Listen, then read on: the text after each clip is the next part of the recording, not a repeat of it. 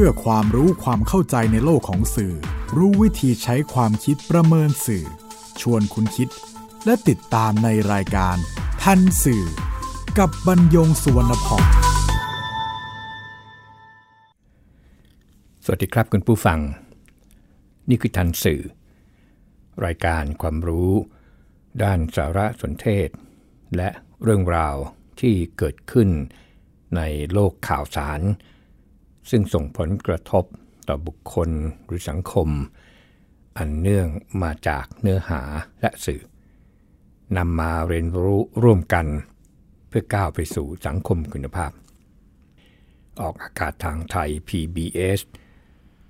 Radio and Podcast บรรยงสวนพองดำเนินรายการ จิตรินเมฆเหลืองประสานงาน ท่านสื่อวันนี้นำเรื่องข่าว หาประโยชน์จากเด็กมาพูดคุยกับคุณผู้ฟัง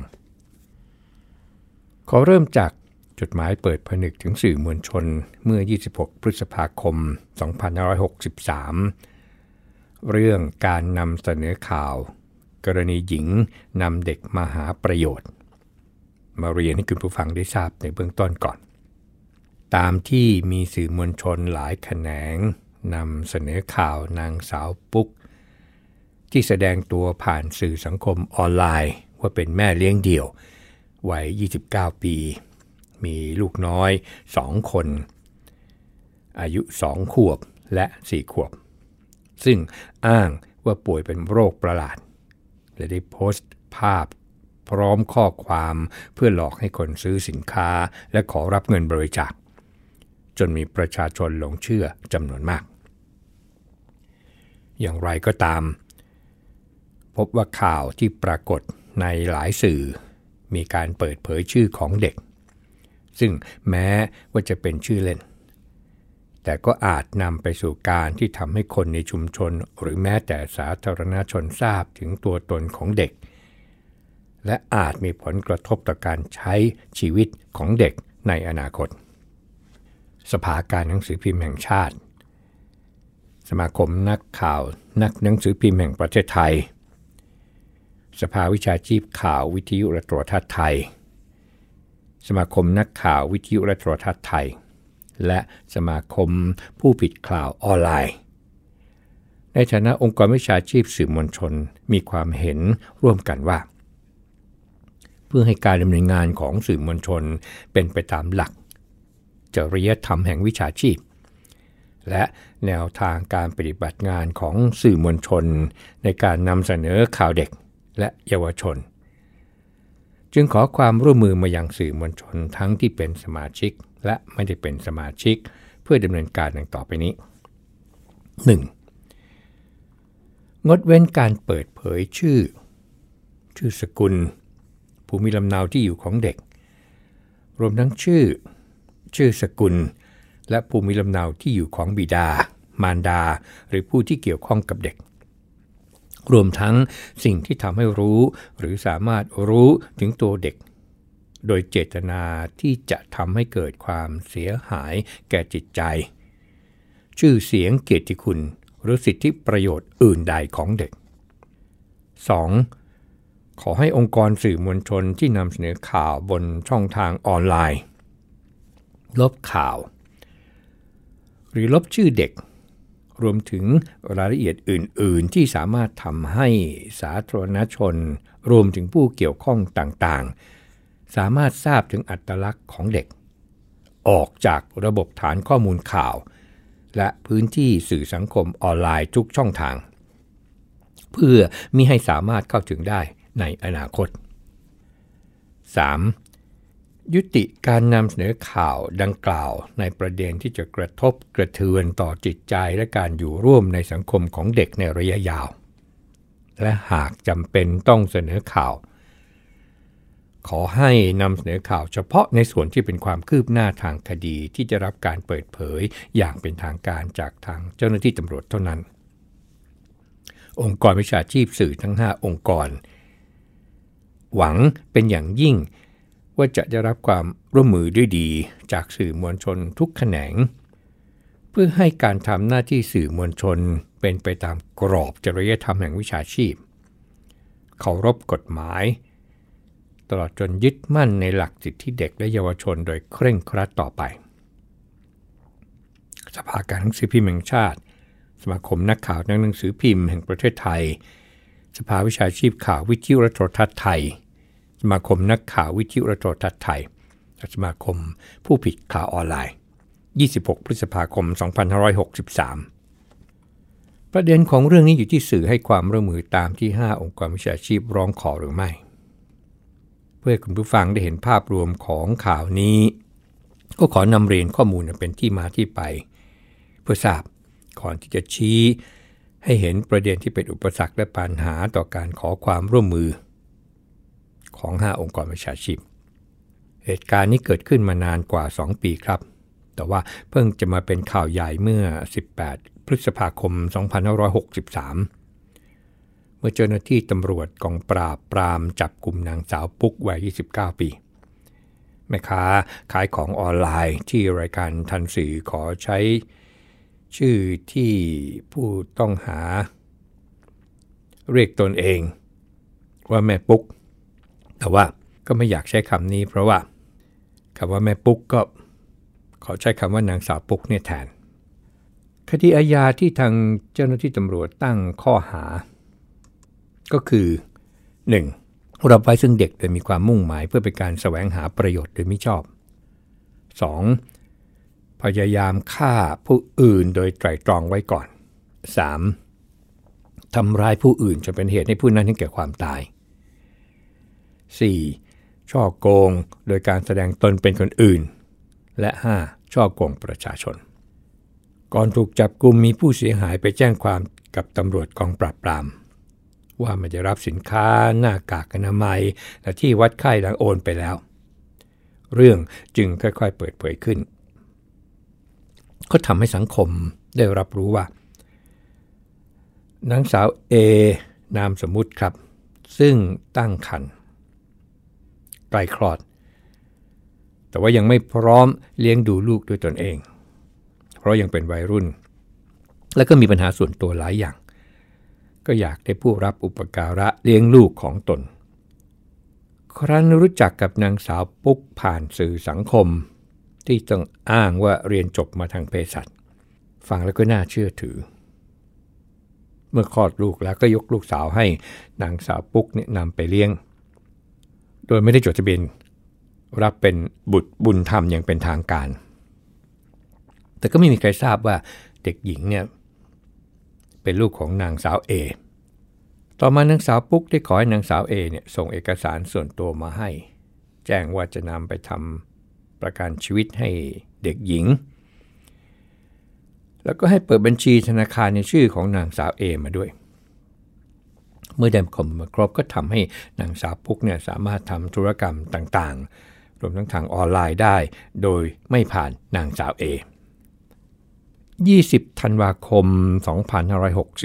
2561 โรงพยาบาลธรรมศาสตร์รับเด็กหญิง 4 ขวบ ที่นางสาวปุ๊กพามารักษา มกราคม 2562 ในเดือนมกราคม นางสาวปุ๊กได้นำเข้าภาพเด็กหญิงในเพจ Facebook ของตัว แล้วก็ระบุว่าลูกเนี่ยป่วยเป็นโรคประหลาดที่ชื่อเรนินโนมา โดยอ้างแพทย์ที่รักษาลูกบอกว่ามีเพียงหนึ่งในล้าน เธอจึงทำสินค้าต่างๆ มาขาย เพื่อใช้เป็นทุนในการรักษาลูก พร้อมกับระบุหมายเลขบัญชี ธนาคาร ก่อนหน้านี้ครับคือตั้งแต่ปี 2560 หลังจากที่ได้รับลูกของนางสาวเอมาแล้ว ก็มีการระบุประวัติของเธอไว้ในสื่อออนไลน์ ที่เราใช้คำทับศัพท์ว่าโปรไฟล์ ว่าเป็นแม่เลี้ยงเดี่ยว มีลูกน่ารักสองคน เด็กหญิงหนึ่งคน เด็กชายหนึ่งคน ขายของออนไลน์ ขายเสื้อผ้า ขายอาหารแปรรูป เพื่อนำเงินมาเลี้ยงลูกสาวและลูกชายโดยลำพัง เมื่อนำเข้าข้อความอาการเจ็บไข้ของเด็กน้อย ซึ่งนางสาวปุ๊กคอยโพสต์ ภาพอาการป่วย รวมถึงการดูแลเด็กหญิงผ่านสื่อออนไลน์ ให้เห็นอย่างสม่ำเสมอจนคนส่วนใหญ่สงสาร เข้ามาช่วยซื้อสินค้า โดยเฉพาะโอนเงินมาให้โดยไม่ต้องการสินค้า เป็นจำนวนมาก แต่ว่าที่สุดเนี่ย 12 สิงหาคม 2562 เด็กหญิงสี่ขวบเสียชีวิต หลังการดูแลนาน 8 เดือน เข้าออกโรงพยาบาล 7 ครั้ง โรงพยาบาลระบุสาเหตุการเสียชีวิต ว่าเลือดออกจากทางเดินอาหารส่วนบน การส่องกล้องพบการอักเสบของเยื่อบุทางเดินอาหาร มีปัญหาความดันโลหิตสูงในเด็กโดยไม่พบสาเหตุ สุดท้ายไตาวายและเสียชีวิต อันเป็นภาวะแทรกซ้อนจากเลือดออกในทางเดินอาหารที่รักษาอยู่ ส่วนเด็กชายวัยสองขวบ โรงพยาบาลธรรมศาสตร์เนี่ยรับ เข้ามาเป็นผู้ป่วยใน เมื่อต้นปีก็คือเมื่อ 13 มกราคม 2563 เนื่องจากมีอาการอาเจียนเป็นเลือด ซึ่งนางสาวปุ๊กแจ้งทางโรงพยาบาลว่า 10 วันก่อนมาโรงพยาบาล ลูกชายวัยสองขวบ มีอาการอาเจียนเป็นเลือดหลังกินปลาหมึกย่างเข้าไป4ชั่วโมง อ้างอีกว่าเข้ารักษาที่โรงพยาบาลเอกชนแห่งหนึ่ง ในจังหวัดอุบลราชธานีมาแล้ว เมื่อโรงพยาบาลส่องกล้องเข้าไปในหลอดอาหาร ก็พบอาการอักเสบที่เยื่อบุกระเพาะอาหารโรงพยาบาลก็จัดให้อยู่ในหอผู้ป่วยพิเศษ รักษาจนกินอาหารได้ ดื่มนมได้ แต่ว่า 23 มกราคม 2563 เด็กชายก็กลับมามีอาการปวดท้องกระทันหัน อาเจียนไปเลือดอีก อุจจาระเหลวหัวนี้ปากบวม อาการนี้อยู่ในระดับวิกฤต ถึงขั้นที่ต้องนำเข้ารักษาที่ห้อง ICU จากนั้นจึงทำการส่องกล้องซ้ำที่กระเพาะอาหาร จึงพบว่ามีแผลอักเสบรุนแรง ครั้งนี้ทำให้แพทย์สงสัย ว่าเอ๊ะร่างกายของเด็กชายเนี่ย ไม่ปกติละ คือน่าจะได้รับสารอะไรที่มากัดก่อน ต้องนำกลับเข้าไปรักษาในห้อง ICU นางสาวปุ๊กโพสต์ Facebook อีกครั้ง แจ้งว่าลูกชายป่วยด้วยอาการเดียวกันกับลูกสาว แม้มีผู้สงสัย แต่ก็มีผู้ช่วยซื้อหน้ากากอนามัยและถุงผ้าของนางสาวปุ๊กเป็นจำนวนมาก ต่อมาเริ่มมีผู้บ่นเรื่องสั่งสินค้า โดยเฉพาะหน้ากากอนามัย และอุปกรณ์วัดไข้ คือซื้อไปแล้วโอนเงินไปแล้วไม่ได้ของ จึงได้ไปไปฟ้อง ไปแจ้งความ ต้นเดือนเมษายน 2563 เด็กชายเนี่ยออกจากห้อง ICU มารักษาตัวต่อที่หอผู้ป่วยพิเศษ แต่ออกมาได้ไม่นานอาการของเด็กก็กลับสุดลงไป แล้วกกลับมาดีก็สลับกัน ก็ทำให้หมอเนี่ยผิดสังเกต เนื่องจาก อาการไม่ได้สอดคล้องกันกับการรักษา จึงได้เริ่มจำกัดการเข้าเยี่ยมเป็นเวลาประมาณเดือนครึ่ง คือไม่อนุญาตให้นำอาหารเข้าเยี่ยม และเมื่อใดที่นางสาวปุ๊กมาเยี่ยมลูกก็จะมีแพทย์เนี่ยคอยดูตลอดเวลา 24 เมษายนนางสาวปุ๊กเข้าแจ้งความดำเนินคดีกับสองบุคคลที่โจมตีเธอว่าวางยาลูก 14 พฤษภาคม 2563 เด็กชายนี้มีอาการดีขึ้น นางสาวปุ๊กเตรียมตัวพากลับ แต่หมอบอกว่าให้อยู่โรงพยาบาลไปก่อน พร้อมกับประสานงานให้เจ้าหน้าที่ของกระทรวงพัฒนาสังคมและความมั่นคงของมนุษย์เนี่ยมาดูแล 18 พฤษภาคม 2563 อาการของเด็กชายหลัง ออกจากโรงพยาบาล มีภาวะแทรกซ้อน เสียงแหบ เหนื่อยง่ายเวลาเล่น เพราะมีอาการอักเสบทางปอด ซึ่งหลังจาก 18 พฤษภาคมนั้น ทางพยาบาลเตรียมที่จะมีการผ่าตัดที่คอเพื่อรักษา กลับมาที่คดีซึ่งผู้สั่งซื้อสินค้าออนไลน์ จากนางสาวปุ๊กแล้วไม่ได้สินค้าแล้วก็ไปแจ้งความกับเจ้าหน้าที่ตำรวจไปแล้วนั้น นี่ก็เป็นเวลาเกือบ 2 เดือนนี่นะครับ แต่ว่าอีกสักครู่ครับ คุณกำลังฟังรายการ ทันสื่อกับบรรยงสุวรรณพอง คือ หลังจากที่มีคนไปแจ้งความตำรวจก็ดูหมายเลขบัญชีตำรวจก็เห็นชื่อ ก็ออกหมายเรียกไปที่นางสาวเอเพราะว่าชื่อบัญชีเป็นของนางสาวเอ นางสาวเอเมื่อได้รับหมายเรียกจากตำรวจว่าตกเป็นผู้ต้องหาคดีช่อโกง แทนที่จะเป็นนางสาวปุ๊ก เพราะเงินของผู้ซื้อสินค้าโอนเข้าบัญชีของนางสาวเอที่นางสาวปุ๊กขอให้นางสาวเอเปิดบัญชีไว้ นางสาวเอจึงไปแจ้งความกลับ ว่ามีผู้นำเอกสารส่วนตัวไปใช้เปิดบัญชีธนาคาร แล้วเดินทางไปปิดบัญชีที่เปิดให้นางสาวปุ๊ก การสืบสวนของตำรวจ พบบัญชีธนาคารที่เป็นชื่อของนางสาวเอ เกี่ยวโยงกับบัญชีที่นางสาวปุ๊กเปิดรับบริจาคเงิน เพื่อช่วยเหลือเด็กหญิงและเด็กชายที่ป่วย ที่อ้างว่าด้วยโรคประหลาด แล้วก็พบต่อไปว่านางสาวปุ๊กนำเอกสารส่วนตัวของนางสาวเอไปเปิดบัญชีธนาคารเพิ่มขึ้นอีก 2 บัญชี รวมบัญชีธนาคารที่เป็นของชื่อนางสาวเอเนี่ยสบัญชี แล้วก็บัญชีธนาคารที่เป็นชื่อนางสาวปุ๊กอีก 2 บัญชี รวมเป็น 5 บัญชี ที่นางสาวปุ๊กใช้รับเงินบริจาคและก็เงินจากขายสินค้าออนไลน์ โดยมียอดเงินหมุนเวียนประมาณ 15 ล้านบาท จากการตรวจสอบเส้นทางการเงิน เจ้าหน้าที่พบว่าเงินที่ได้รับบริจาคกกับเงินที่นางสาวปุ๊กนำไปรักษาอาการป่วยของเด็กสองคนมียอดไม่ตรงกัน ขณะที่แพทย์ แจ้งกับตำรวจที่ไปสืบสวนว่าอาการป่วยของเด็กสองคนคล้ายกัน คือเกิดจากการกินสารพิษเข้าสู่ร่างกาย ไม่ใช่อาการป่วยที่เกิดจากความผิดปกติของพันธุกรรม ตามคำกล่าวอ้างของนางสาวปุ๊กหลังจากได้หลักฐานชัดเจนเพียงพอตำรวจจึงขอหมายสารเพื่อดำเนินการจับกลุ่มนางสาวปุ๊ก18 พฤษภาคม 2563 นางสาวปุ๊กถูกจับกลุ่มด้วย 5 ข้อหา ตามที่ได้เรียนให้คุณผู้ฟังได้ทราบไปในตอนต้น เรื่องนี้มี 2 ประเด็นครับ คือการรายงานข่าวของสื่อประเด็นหนึ่ง กับการบริจาคของผู้มีใจเมตตาอีกประเด็นหนึ่ง เริ่มจากการรายงานข่าวของสื่อก่อน แต่เรื่องนี้สื่อกระแสหลักทั้งหนังสือพิมพ์วิทยุกระจายเสียงวิทยุโทรทัศน์สำนักข่าวสื่อออนไลน์ ทั้งของสื่อกระแสหลักและสื่อพาณิชย์ต่างนำเสนอข่าวนี้ด้วยกันทั้งสิ้น เพราะว่าเป็นเรื่องสะเทือนอารมณ์ เป็นคดีที่ไม่เคยปรากฏ ที่อาศัยความเมตตาของสังคมหาประโยชน์ในทางที่ทำให้คนในสังคมสะเทือนใจ อันหนึ่งมาจากไปกระทำกับเด็กไร้เดียงสาไม่เว้นแม้สายเลือด ซึ่งการรายงานข่าวของสื่อ มีการเปิดเผยชื่อนามสกุลของนางสาวเอนางสาวปุ๊ก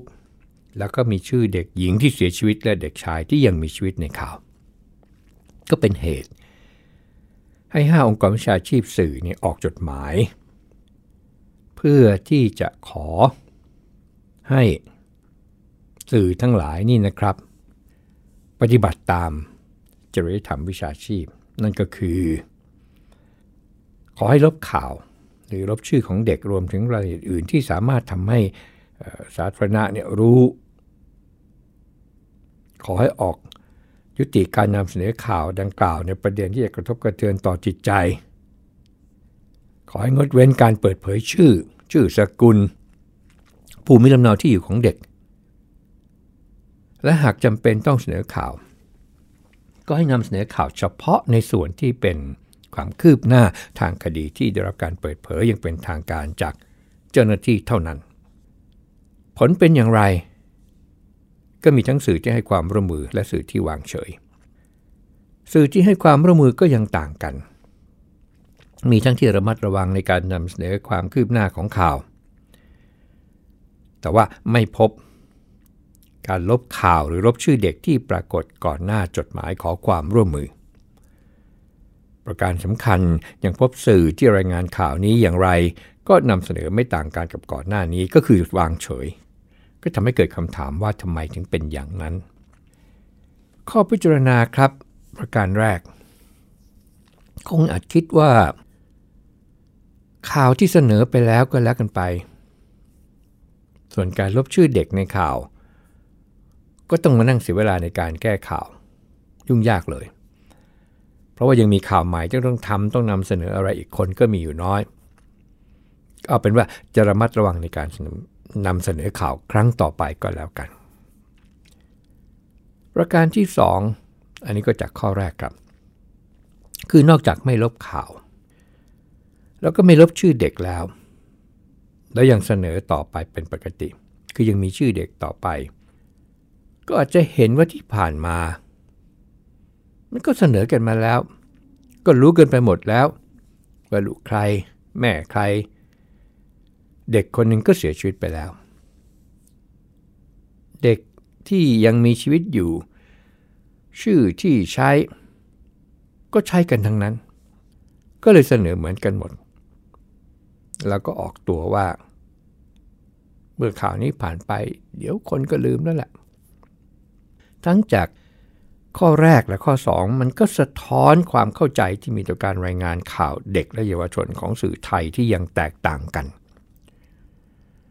และยังแสดงให้เห็นถึงความรับผิดชอบต่อบทบาทของตนเองและต่อสังคมที่แตกต่างกันอีกด้วย ประเด็นนี้ เรียนคุณผู้ฟังนะครับว่า สื่อที่ยังไม่เข้าใจ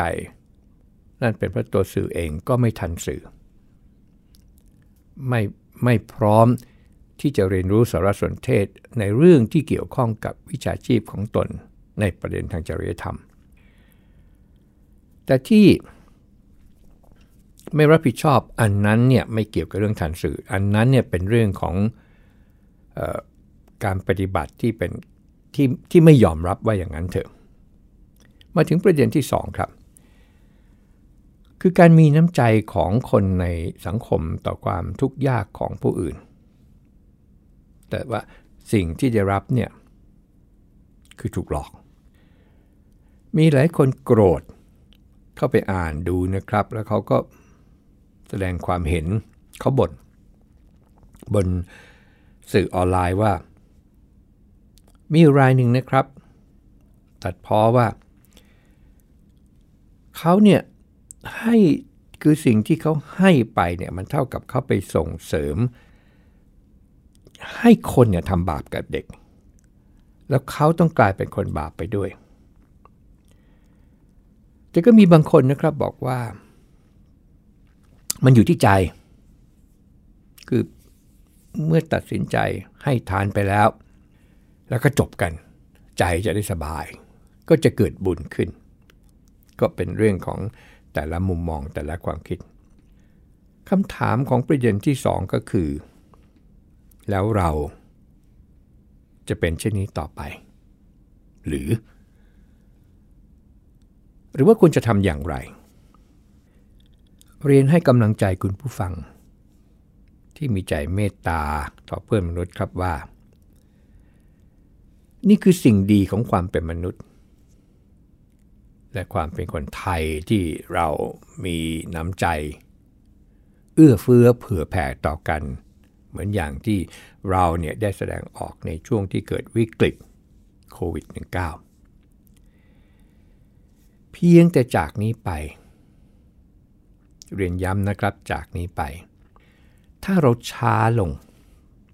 คือเมื่อเราพบเรื่องราวแบบเนี้ยแล้วเราช้าลง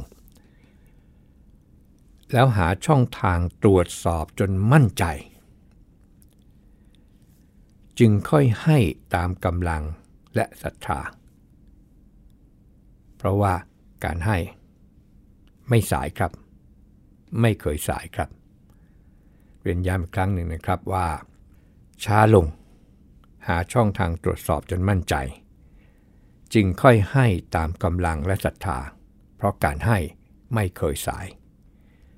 พบกันใหม่ในทันสื่อไทย PBS Radio and Podcast บรรยงสวนพอง สวัสดีครับ ติดตามรายการทันสื่อได้ทางวิทยุไทย PBS เว็บไซต์ www.thaipbsradio.com แอปพลิเคชัน Thai PBS Radio